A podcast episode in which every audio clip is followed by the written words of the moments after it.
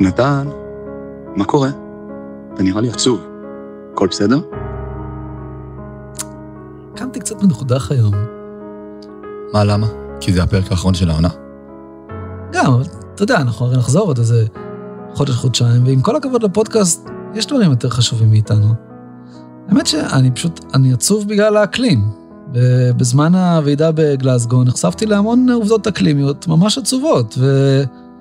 לא יודע, יש מצב שזה יכניס אותי לדיכאון, אני פשוט לא מאמין מה הולך לקרות לעולם שלנו. רוצה לשתף אולי? כן, תראה, למשל הבנתי שכמעט לא משנה מה נעשה, 99% מהאלמוגים בכדור הארץ ייעלמו עד סוף המאה. זה נכון, והאלמוגים הם הבית של בערך 25% מהדגים שלנו, וזה יוביל לאסון אקולוגי. נו, אתה מבין? ויש עוד. קראתי למשל שמתוך 8 מיליון מינים של בעלי חיים וצמחים שיש לנו בעולם, מיליון מהם נמצאים בסכנת הכחדה, וחלקם הגדול בתוך כמה עשורים. כן, זה נורא. וכשאני חושב על זה, למשל, זה באמת מעלה בדמעות. אתה מבין, נו, אתה יודע, וזה, רק דיברנו על בעלי חיים. מה עם בני אדם? אני קראתי שאם לא נפחית את הפליטות, אז 20% משטח כדור הארץ יגיע במשך כמה חודשים בשנה לטמפרטורות שבכלל לא מאפשרות קיום חיים. וזה איפה שגרים, איזה שליש מאוכלוסיית העולם. כאילו, לאן כולם יהגרו? מה יהיה איתם? זה נתון מחריד, אני ממש ממש מסכים איתך. ותשמע, אם לא נפעל, זה באמת יכול להגיע לשם. אתה יודע, זה מזכיר לי את המשפט הידוע של אלברט איינשטיין. מה, זה של הטיפשות והאינסוף? מה, לא. הוא אמר, אני לא יודע באיזה נשק השתמשו במלחמת העולם השלישית, אבל ברביעית השתמשו במקלות ובאבנים. מכיר את זה? זה, כן, כן. ש... אז אני, כמו איינשטיין, גם אני לא יודע באיזה נשק השתמשו במלחמת העולם השלישית, אבל ברור לי שהיא תהיה קשורה למשבר האקלים. טוב, אני, בניגוד לאיינשטיין, בכלל לא יודע אם נגיע למלחמת עולם רביעית. למה שלא נגיע למלחמת עולם רביעית? תשמע, כי ראיתי, וזה אולי הכי מפחיד, שלא משנה בעצם מה נעשה, המין האנושי נידון לחורבן, לקריסת הציוויליזציה האנושית. ראיתי שאנחנו במסלול ברור להכחדה. אתה יודע, גם נחקק לי בראש איזה משפט מראיון שנתנה אוקסיו קורטז, מהמפלגה הדמוקרטית. היא אמרה שהעולם ייהרס אם לא נפעל לעצור את ההתחממות עד סוף העשור. עצור, עצור, עצור, עצור, עצור, עצור, עצור, עצור. מה, מה, מה קרה? נדן, נפלת לדומיזם. למה? דומה? דומיזם, דומיזם, מלשון we're doomed. אנחנו אבודים. עכשיו הגעת למחוזות של הכחשת מדע מהצד השני של המפה. תשמע, זה מאוד נפוץ ברשתות החברתיות, בטח מאז הוועידה. רגע, אז אתה טוען שאנחנו לא צועדים לקראת הכחדה? הכחדה? לך, לך תשתה כוס מים, תירגע. ת, תגיד, אגב, למה אתה צרוד? זה בגלל ההתרגשות מהפרק האחרון של העונה? התרגשות? מה, מה קשור התרגשות? אתה יודע כמה דיברתי בחודשיים האלה על משבר האקלים? נשבע לך, אני לא זוכר מתי דיברתי כל כך הרבה בחיים שלי. פלא שהלך לי הכל. נו, מזל שהעונה נגמרת. תוכל לנוח קצת. אתה יודע, אני חייב אותך עם מקסימום קול העונה השנייה, כן? בוא, עם כל הכבוד לעונה שתיים, אני קודם כל חייב את הקול שלי ל-180 סטודנטים שאני מלמד. כן, בדיוק סיימת עכשיו שיעור. אגב, סיפרת להם שאנחנו הולכים להיכחד? עוד פעם זה.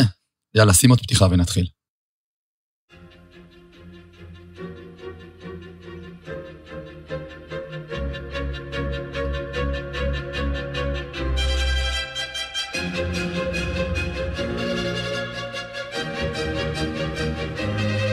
האקלימיסטים, הפודקאסט הישראלי על משבר האקלים, עם נתן פלדמן ודוקטור אבנר גרוס.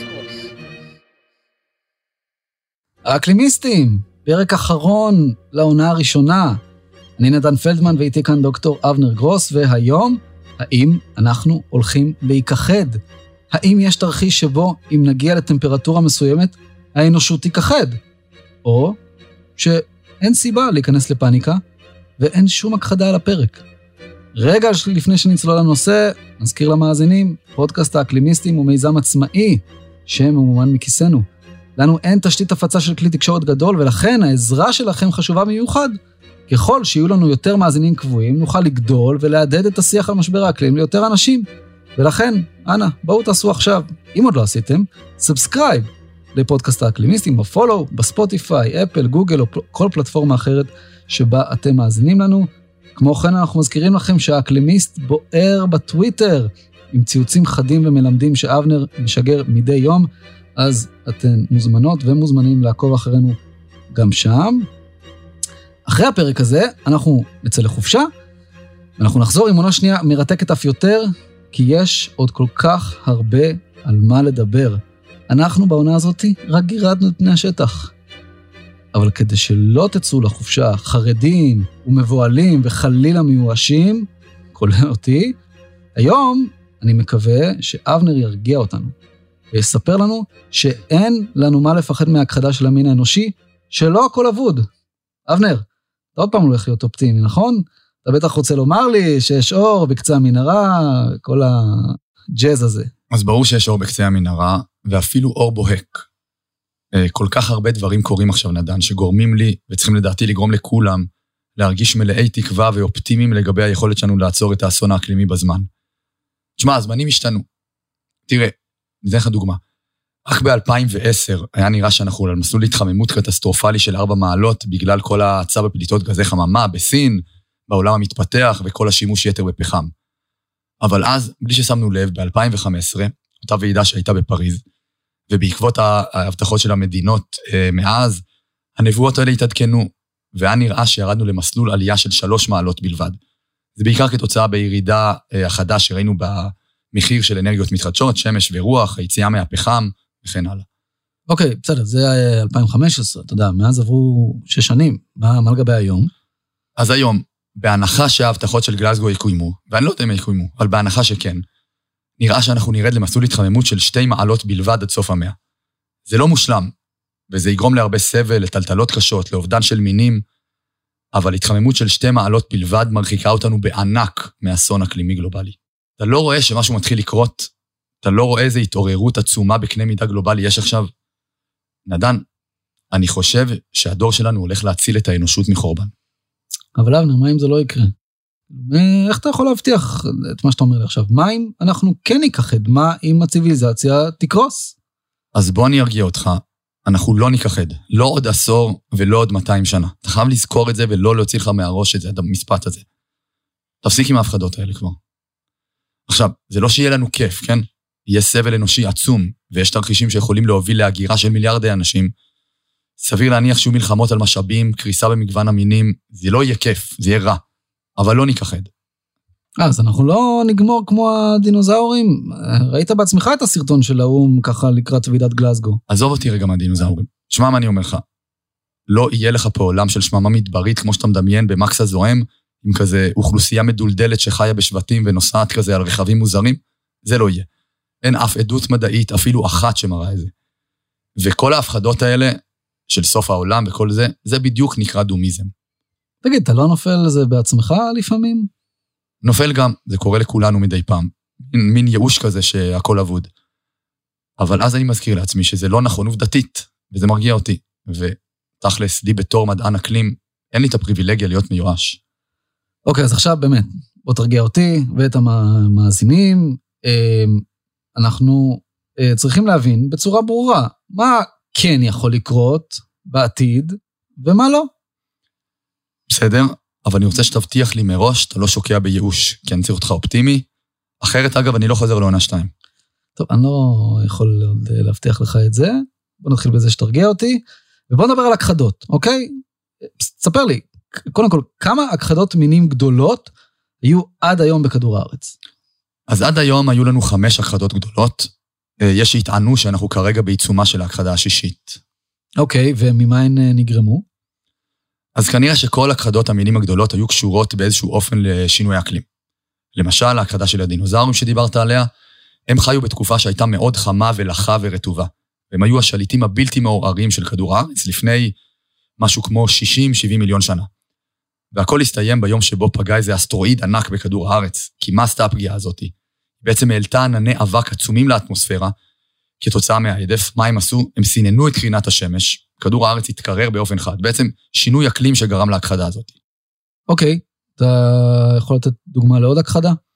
אז יש לנו למשל את הכחדת הפרמיאן, על שם איזו תקופה גיאולוגית שהתרחשה לפני 250 מיליון שנה בערך, שבה הוכחדו 90% מהמינים בכדור הארץ. עכשיו, במקרה הזה ההכחדה התרחשה כנראה בגלל התפרצויות געשיות עצומות בגודלן, בסיביר, בהודו, שגרמו להעלאה של ריכוז הפחמן הדו-חמצני באטמוספירה, בזמן גיאולוגית יחסית קצר, ובעצם חיממו לנו הפעם את האקלים באופן חד.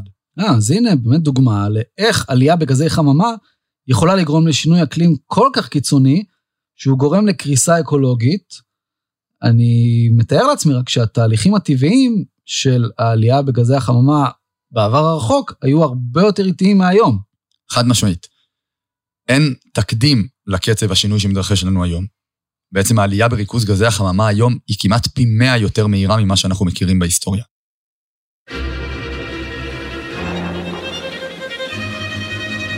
האקלימיסטים, תגיד, אבנר, מה זה בדיוק אומר הכחדה גדולה? אז הכחדה גדולה מוגדרת בדרך כלל על מצב שבו יש לך אה, מעל 75% מהמינים בכדור הארץ מוכחדים בזמן יחסית קצר. וזמן קצר גיאולוגית זה יכול להיות כמה עשרות או מאות אלפי שנים. עכשיו, היו כמובן גם הכחדות יותר קטנות בכל מעבר בין שינוי אקלים, אבל הכחדה גדולה זה מעל 75% מהמינים. ואיך בעצם מזהים הכחדות שקרו בעבר? אז למזלנו, העבר משאיר לנו סימנים ורמזים שאנחנו יכולים לאסוף כזה, כמו חוקרים, ולבנות מחדש את הסיפור. אז בשביל לבנות את הסיפור של החיים בכדור הארץ, אתה צריך שלושה דברים. אחד, למצוא איזה עצם ששרד מאות אלפי או עשרות מיליוני שנים, ולתת לו גיל, כלומר, לדעת בין כמה הוא. שתיים, למצוא עדויות שיספרו לך על הסביבה שבה נוצר אותו עצם. שלוש, לבחון מי חי באותה תקופה, איזה מינים היו לך. עכשיו, העצמים האלה שהקליטו לנו את הסיפור של העבר, יכולים להיות מכל מיני סוגים, דיברנו עליהם קצת בפרקים הקודמים, אתה זוכר. למשל, אה, סדימנט, שזה כמו בוץ בעצם, ששוקע באוקיינוס. כל אה, שכבה ששוקעת זה תקופה אחרת. או שכבות על גבי סלעים עתיקים, שכל שכבה זה תקופה אחרת. אז בעצם אתה יכול לתת לשכבות האלה גיל, בהתאם ללוח הזמן הגיאולוגי, ואתה יכול לדעת מתי הן נוצרו. אוקיי, הבנתי. ואיך אני יודע שקרתה הכחדה? אז כדי לדעת אם התרחשה הכחדה באותו זמן, אתה מסתכל על מה שאנחנו קוראים לו הרקורד הפוסילי. אה, מה זה רקורד פוסילי? רקורד פוסילי זה בעצם להסתכל על המגוון והמספר של המאובנים, השלדים, הזרעים, הקונכיות, או כל סמן לחיים שנשמר לאורך הרבה זמן. ואז אתה משווה בין התקופות השונות. אם פתאום אתה רואה שבשכבה מסוימת יש לך ירידה דרסטית במגוון המאובנים, אז אתה מבין בעצם שקרה שם משהו קיצוני. אם זה חוזר על עצמו בהרבה עצמים ושכבות, בהרבה, בהרבה אזורים בעולם בבת אחת, כנראה שהייתה הכחדת מינים גלובלית ולא משהו מקומי. אוקיי, אז אה, הבנתי גם איך אני יודע שיש הכחדה. עכשיו, איך אני אדע מה בדיוק גרם להכחדה הזאת? אז כדי לדעת מה גרם להכחדה, אתה צריך להתחיל ולהסתכל על הסביבה באותה תקופה. אז אתה בוחן את ההרכב הכימי והאיזוטופי של מינרלים שונים, או קונכיות, או כל מיני עצמים שהשתמרו מאותה תקופה. המידע הזה יכול לספר לך מה היה האקלים, ואפילו מה הייתה הטמפרטורה וכמה השתנתה בין תקופה לתקופה. לדבר הזה אנחנו קוראים proxy אקלימי. אה, כן, proxy אקלים, דיברנו על זה באחד הפרקים. נכון. כלומר, יש לך פה שלושה דברים. אחד, שעון עתיק לדעת באיזה תקופה אתה נמצא. שתיים, סמן למגוון הביולוגי שיספר לך איזה מינים חיו והאם היו הכחדות. שלוש, מדחום עתיק שמספר לך מה הייתה הטמפרטורה פעם. תשמע, האמת שזה גאוני. בוא, תן לי, אני אנסה לסכם, אני אעשה את זה כמו שמדריכים אה, על אה, מתכון, אוקיי? קודם כל, אתה בודק בסדימנט ששקע באוקיינוס. כלומר, הבוץ ששוקע לאורך השנים, או בשכבות של סלעים עתיקים, כשכל שכבה מסמלת תקופה אחרת. מה מגוון המינים שהיה בה לפי המספר ומגוון המאובנים, למשל. ואז אתה רואה שיש ירידה חדה במספר האורגניזמים, ככה אתה יודע שהייתה הכחדה גדולה. ולפי השעון העתיק שמקשר בין ההרכב הכימי של יסודות שונים בתוך מינרלים או בתוך מאובנים לסביבה, ככה אפשר לדעת בכמה השתנתה הטמפרטורה באותה תקופה ולהבין האם ההכחדה הזאת נגרמה בגלל שינויי האקלים. בדיוק, תשמע, נראה לי אתה כבר ממש אקלימיסט מדופלם, נדן. תודה, אבל הדרך עוד ארוכה. אה, יש לי עוד שאלה. אה, איך אתה יודע ממה נגרם אה, שינוי האקלים שהביא להכחדה? זאת אומרת, האם, האם זה אסטרואיד כמו בתקופת הדינוזאורים, או התפרצויות אה, געשיות אה, עצומות? אז חוץ מזה שיש לך מדחום עתיק שאומר לך מה הייתה הטמפרטורה וכמה האקלים השתנה, אתה יכול להסתכל למשל על הצטברות של כל מיני חומרים. למשל, אם אתה רואה שיש לך הצטברות של חומר כמו אירידיום, אתה יודע שזה יסוד כימי נדיר שהמקור שלו הוא תמיד בחומר חוץ כוכבי, כמו אסטרואיד. נגיד בתקופת הדינוזאורים, אז במקביל להיעלמות של מאובנים של מינים רבים, אתה גם רואה הצטברות של אירידיום, אבל יחד עם זה, גם שכבה עבה של אבק בשכבות מאותה תקופה. בהכחדה השנייה שדיברנו עליה, למשל, אתה תמצא שכבה עבה של אפר געשי. זאת אומרת, במקביל לירידה במגוון המינים ושינוי בטמפרטורה, שאומר לך המדחום הזה, אז יש לך עדות להתפרצויות געשיות שהעלו את ריכוז גזי החממה ושינו לנו את האקלים. האקלימיסטים, הפודקאסט הישראלי על משבר האקלים. אבנר, אני רוצה לשאול אותך את השאלה אולי הכי חשובה למין האנושי. האם יש תרחיש שבו אם נגיע לטמפרטורה מסוימת, אנחנו ניכחד?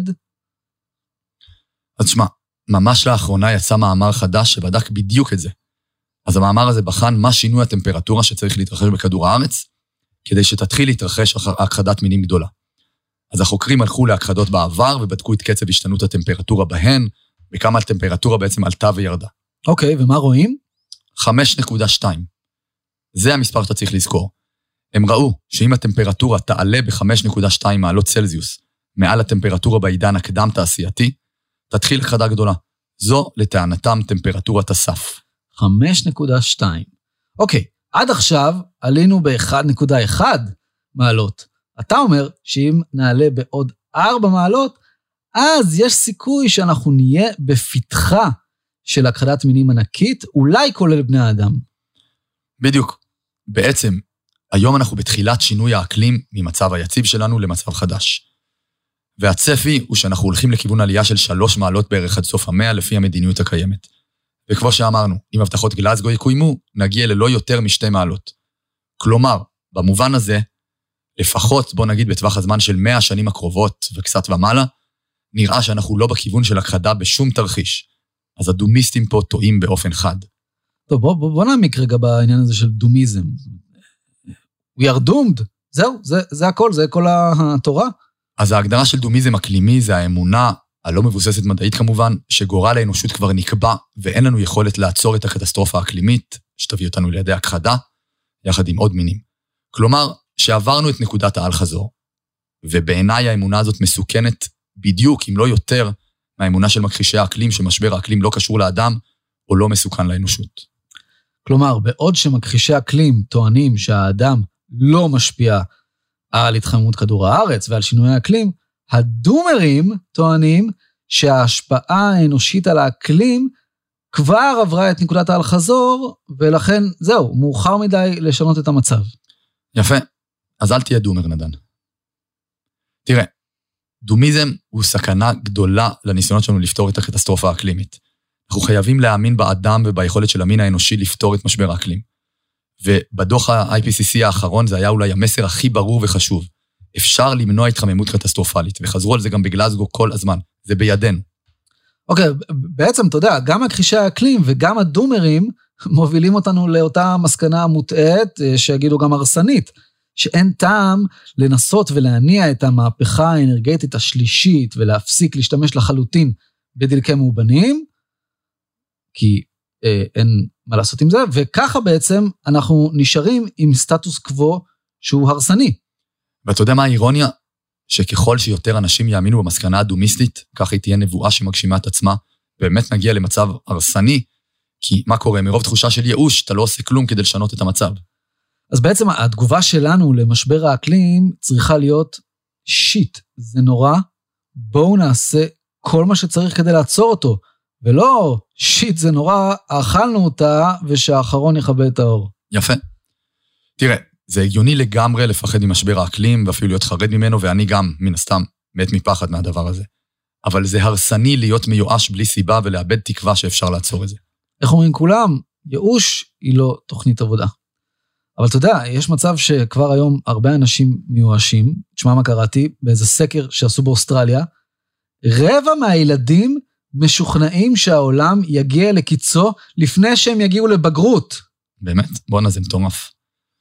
אגב, לדעתי המספרים האלה רק ילכו ויגדלו ויעברו אפילו את המספרים של מכחישי האקלים ממש בקרוב. והנקודה שצריך להבין זה שאנחנו יכולים לפתור את משבר האקלים, אבל בחיים לא נוכל לעשות את זה אם נחשוב שזה אבוד. אז משבר האקלים הוא משבר של פחמן דו-חמצני באטמוספירה, ולא של עצם קיום בני האדם על כדור הארץ. משבר האקלים הוא לא גזירה משמיים, כלומר, מילולית הוא כן, עובדתית הוא לא. ולכן חשוב כל הזמן ללמוד את העובדות. הן קודרות בחלקן, הן אופטימיות בחלקן, אבל הן לרגע אחד לא מראות לנו שהכל אבוד.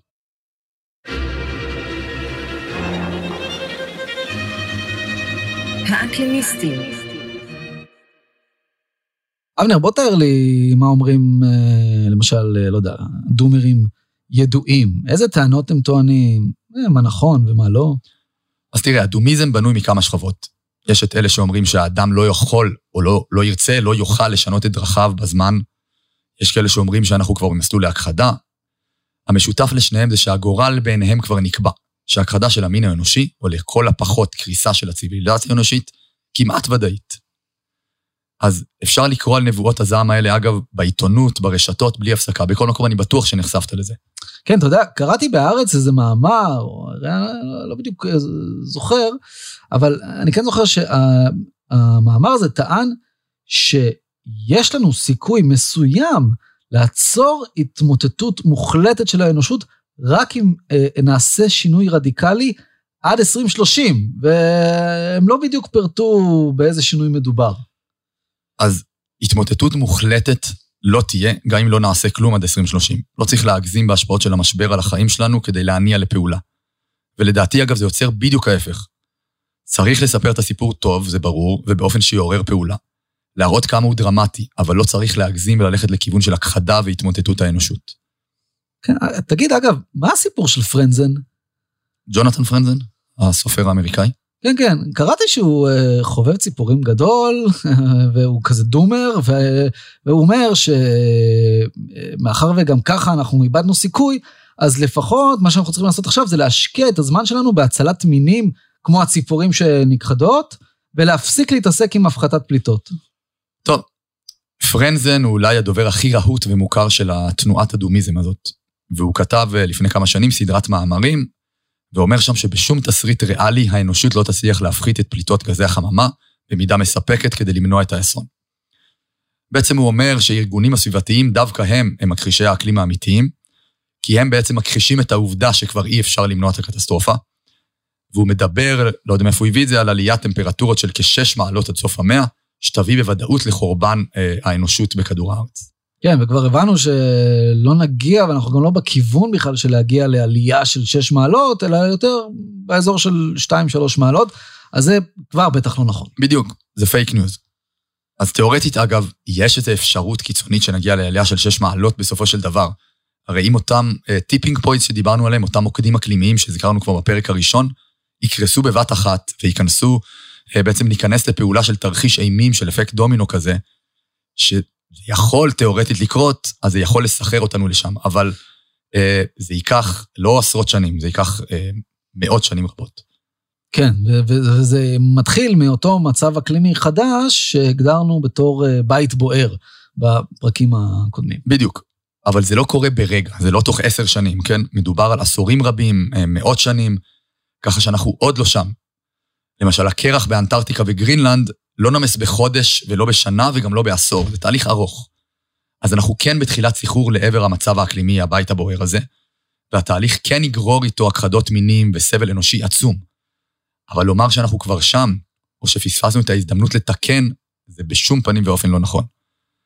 אז כמו שאמרנו בפרקים הראשונים, נקודת האל-חזור היא אולי אותו רגע שבו אותן tipping points ייכנסו לפעולה, שבעצם לא משנה מה נעשה, זה לא בידיים שלנו. זאת אומרת, שגם אם נפחית את הפליטות, לא נוכל יותר לעצור את שינוי האקלים. וזה באמת תרחיש אימים שמדיר שינה מכל מדען אקלים, גם ממני. אבל זה לא מוביל אותנו ישירות של הכחדה של המין האנושי, בטח לא תוך כמה עשורים. אוקיי, okay, ולמה זה כן יגרום? אז זה כן יגרום לסבל בל יתואר, להרס ומוות ולאירועי אקלים קיצוניים. למשל, יהיו איים כמו ברבדוס, המלדיבים, איי סיישל, פיג'י, קייפ ורדה ועוד כל מיני איים, שלאט לאט ישקעו מתחת לפני הים. התושבים מה יעשו? יאלצו לעזוב. אה, זה אסון. יש רשימה של אה, הרבה ערים שחלק נכבד מהם יהיה נתון להצפות בלתי פוסקות, כי פני הים יעלו, אה, וכל סערה שתהיה תעלה את המים בעצם לתוך פני השטח של העיר באופן קבוע. מדברים על אוסקה ביפן, שלפי הערכות 5 מיליון איש ייאלצו לעקור מביתם. אה, שנגחאי, ששם מדברים כבר על 17 מיליון איש שיהיו חשופים להצפות ולא יוכלו לגור באזורים שקרובים לחוף. ריו דה ז'נרו, שחוף קופה קבאנה המוכר, צפוי להיעלם, ועוד כל מיני אזורים בעיר שיוצפו בתדירות גבוהה. בעצם פה מדובר על 2 מיליון איש שצפויים להיות פגיעים. מיאמי, אנחנו מדברים על אזור שחיים בו 3 מיליון איש, שיוצף באופן קבוע. אה, באלכסנדריה במצרים מדברים על 3 מיליון איש שיהיו פגיעים ויאלצו להגר. אז בעצם אלו אזורים שכתוצאה מהעמסת הקרחונים וההתפשטות הפיזיקלית של מי ים חמים, אה, צפויים להיפגע קשות בגלל עליית פני הים, כבר בעלייה של שתי מעלות, ובטח בעלייה של שלוש. רגע, בכמה בעצם הים אמור לעלות עד uh, סוף המאה הזאת? אז כמו שאנחנו יודעים, זה תלוי בנו ואיך אנחנו נגיב ומה נעשה. לאיזה עתיד נביל בעצם, נוביל את כדור הארץ בהתאם להחלטות שלנו. אז במסלול התחממות של שלוש מעלות, שעליו אנחנו רצים היום, נעלה בוא נגיד ב-70 סנטימטר. נעלה במטר אם נרוץ במסלול יותר קיצוני. יש כאלה שאומרים שגם נעלה בשלוש מטר. אמ, ובהמשך, תוך 200-300 שנה, נגיע גם ל-4 ו-5 מטר. אוקיי, מה עוד אה, יכול לקרות אם לא הכחדה? אז גם בעלייה של שלוש מעלות, אנחנו מן הסתם צפויים להגירה המונית מאזורים שיהיו לא ראויים לקיום חיים. מדובר על מאות מיליוני אנשים, אולי אפילו מיליארדי אנשים. למשל, כל כשל בתפוקה החקלאית יכול להוביל לרעב, לעלייה במחירי מזון, כל זה מוביל לשינויים פוליטיים, חברתיים, מלחמות על משאבים שלא הכרנו עד היום. אבל לא, להכחדה לא. תשמע, אתה יודע, זה, בוא נגיד, זה, זה מספיק מפחיד אותי גם בלי הכחדה. בדיוק, ולכן למה ללכת לפייק מדע ולדבר על הכחדה שלא תקרה? יש מספיק מה לפחד ומספיק מה שצפוי לקרות באמת.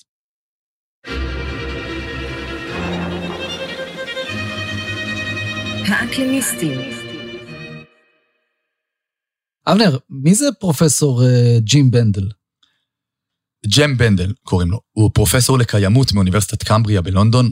Uh, הוא התפרסם לאחר שהוא כתב איזה מאמר שקוראים לו Deep Adaptation ב-2018, ששם הוא טוען שאנחנו צריכים להתכונן לקריסה חברתית טוטאלית כבר בעוד כמה עשורים. כלומר שזה כבר נקבע, כן, זה הגורל, אין דרך לעצור את זה. עכשיו, המאמר הזה נדחה, לא התקבל לשום עיתון, לא עבר שום ביקורת אמ, אה, אמיתי מדעית, כי הוא פשוט מתבסס על נתונים לא מדויקים או לא נכונים, אז הוא פשוט פרסם אותו באופן עצמאי. אבל זה נהיה ויראלי, הוא אה, פרסם אותו בבלוג שלו, וזה עשה אה, חצי מיליון download למאמר הזה. וזה נהיה סוג של תנ"ך עבור כל מיני פעילים, שהם בעצם ממש שינו את החיים שלהם בעקבות המאמר. באופן כללי, אני אספר לך, המאמר שלו טוען שאי אפשר להאמין למדעני האקלים, בעצם אמירה ממש כמו של מכחישי האקלים, רק מהצד השני. והוא אפילו טוען לקנוניה בקרב פוליטיקאים ומדענים שמעוורת אותנו מהסכנות האמיתיות בכוונה. והמאמר כמובן קיבל מלא traffic בזמן הקורונה, כי האמון המדעי, אה, האמון במדע הורע אפילו עוד יותר. אוקיי, אוקיי, אבל מה, מה בדיוק הוא אה, אומר במאמר הזה? זאת אומרת, על, על מה הוא מתבסס? אז הוא מתבסס על ה tipping points, הוא הולך פה לשתי דברים.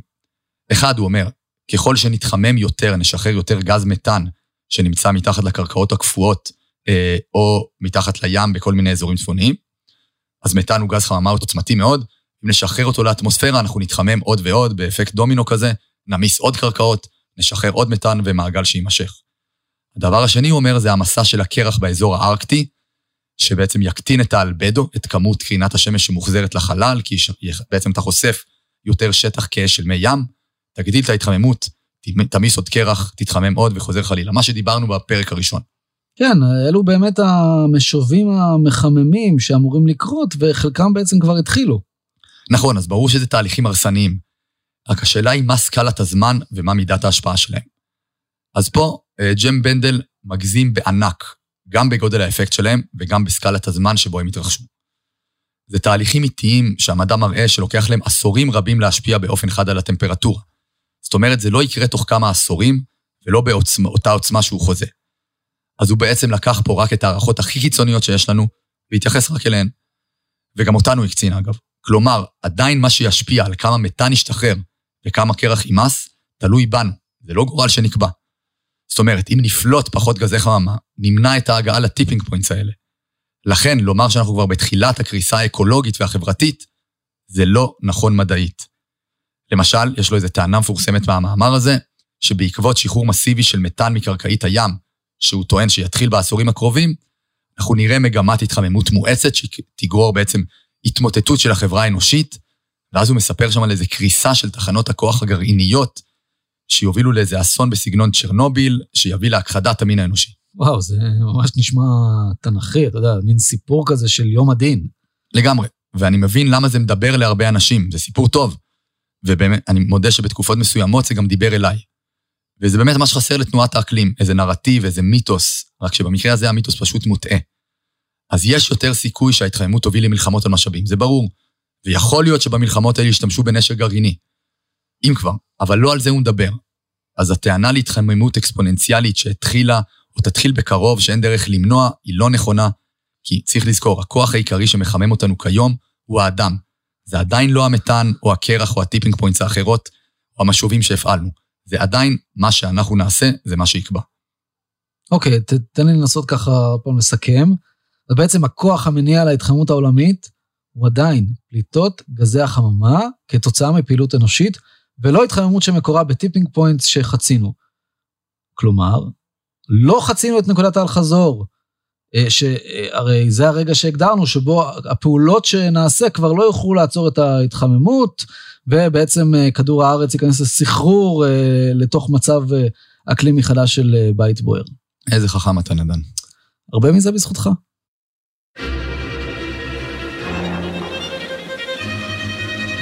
האקלימיסטים. תגיד, אבנר, יש עוד סוגים של דומיזם? כן, לא יודע אם אפשר לקרוא לזה דומיזם, אבל זה אה, בעצם פן יותר רך, שמדבר על הפסיכולוגיה האנושית. כלומר, הטענות שהאדם מטבעו, כל מה שהוא רוצה זה להרוויח, לצמוח כלכלית, להעלות את רמת החיים שלו, זה לא משהו שאפשר לשנות. ובעצם, כל עוד נמשיך לצמוח כלכלית, ולא נשנה לחלוטין את השיטה הכלכלית שלנו, לא נוכל לעצור את המשבר. וזה אומר, אם, אם אתה לוקח את זה כאמת, אנחנו בדרך הבטוחה להכחדה המונית, או לכל הפחות לקריסה חברתית. ובעיניי בראייה הזו יש בעיה בסיסית, כי האדם הצליח בעבר להתמודד עם אתגרים כשהוא היה עם הגב לקיר, קרו מהפכות כל כך גדולות בתולדות המין האנושי, שאני לא מבין איך אפשר לחשוב שעוד אחת לא הולכת לקרות. למה? מאיפה הראייה הזאת שזה חסר סיכוי, וזה מבחינתי סוג של דומיזם, אולי רך, אבל עדיין דומיזם. מה ש... אתה יודע, אני חושב על זה ככה, זה אופטימיזם מול דומיזם, וזה בעצם הסיפור שלנו מול משבר האקלים. אם מתעלמים לרגע ממכחישי האקלים, שהם בסופו של דבר מיעוט די זניח. דייקת. טוב, אבנר, אמ, אני אבשר לך את זה? הגענו לסיום העונה. מדהים, אה? איזה מסע עברנו, נדן? תשמע, יש לי שאלה לסיום, אבל. מה אתה לוקח איתך מהעונה הזאת? קודם כל, אני לוקח איתי חתיכת מסע. באמת, לא, לא פשוט... המוח שלי, אתה יודע, יש ימים, באמת, הוא, אני מרגיש שהוא מתפוצץ מכמות הידע ש, שרכשתי פה. אה, ונראה לי, אתה יודע, שבעונה הראשונה של האקלימיסטים, פשוט נהייתי אקלימיסט, ואני כבר לא אחזור אחורה. מה איתך? מה ככה אה, היית לוקח, אה, הדבר הכי חשוב שאתה לוקח מהעונה הזאת? שאלה טובה. אני חושב, אתה יודע, שהבנתי שהמקום שמדען באמת יכול להשפיע בו, זה מחוץ לאקדמיה. אז נראה לי שיצאתי לראשונה החוצה לאור, ואני אשאר בחוץ כמה שצריך. אוקיי, עכשיו לי יש שאלת סיום בשבילך. מה הקטע הכי אהוב עליך בעונה הזאת? קל, נדן. ברור שהשיחה שלי עם ביידן. זה אולי הרגע השיא של חיי. מה שלך? נראה לי שזה הרגע שבו הבנתי מה יציל את הפלנטה. לא טבעונות, לא קומפוסט, לא להפסיק לטוס, אלא ממשלות שעושות shift היסטורי כדי להפחית את הפליטות המזהמות למינימום. טוב, יאללה, חייבים לזוז לכדורסל. אתה בא, כן? אבל תעשה הגנה הפעם, תבטיח לי. טוב, מי, מי שמדבר. אגב, תגיד, כמה אני חייב לך על כל ההוצאות של הפודקאסט? עורך, אולפן, עלויות הפקה, כל הדברים האלה? עזוב, עזוב את זה, עונה אחד עליי, כי עוד לא היית אקלימיסט. מעכשיו שאתה אקלימיסט, עונה שתיים והלאה, עליך.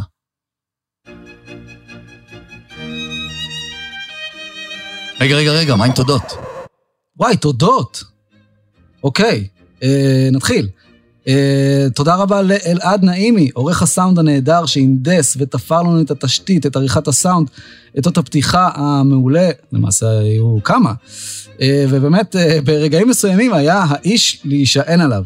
Uh, אנחנו רוצים להודות לעוד אלעד, אלעד אלחרר, על עיצוב פשוט מרהיב של הפודקאסט. קיבלנו באמת אין ספור תגובות נלהבות. אה, אנחנו רוצים להודות לחברתי היקרה, המוזיקאית הנהדרת, אדווה ספקוטי, שתרמה מקולה לאות הפתיחה שאתם שומעים בכל פרק.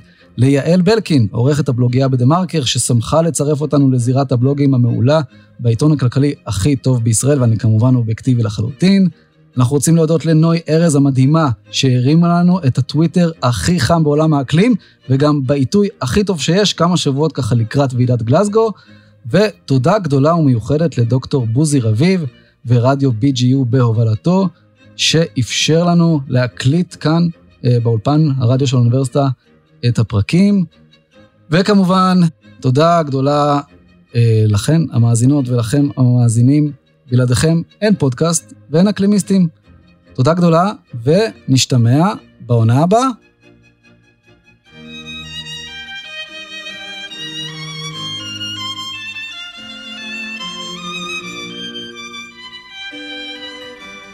האקלימיסטים, הפודקאסט הישראלי על משבר האקלים, עם נתן פלדמן ודוקטור אבנר גרוס.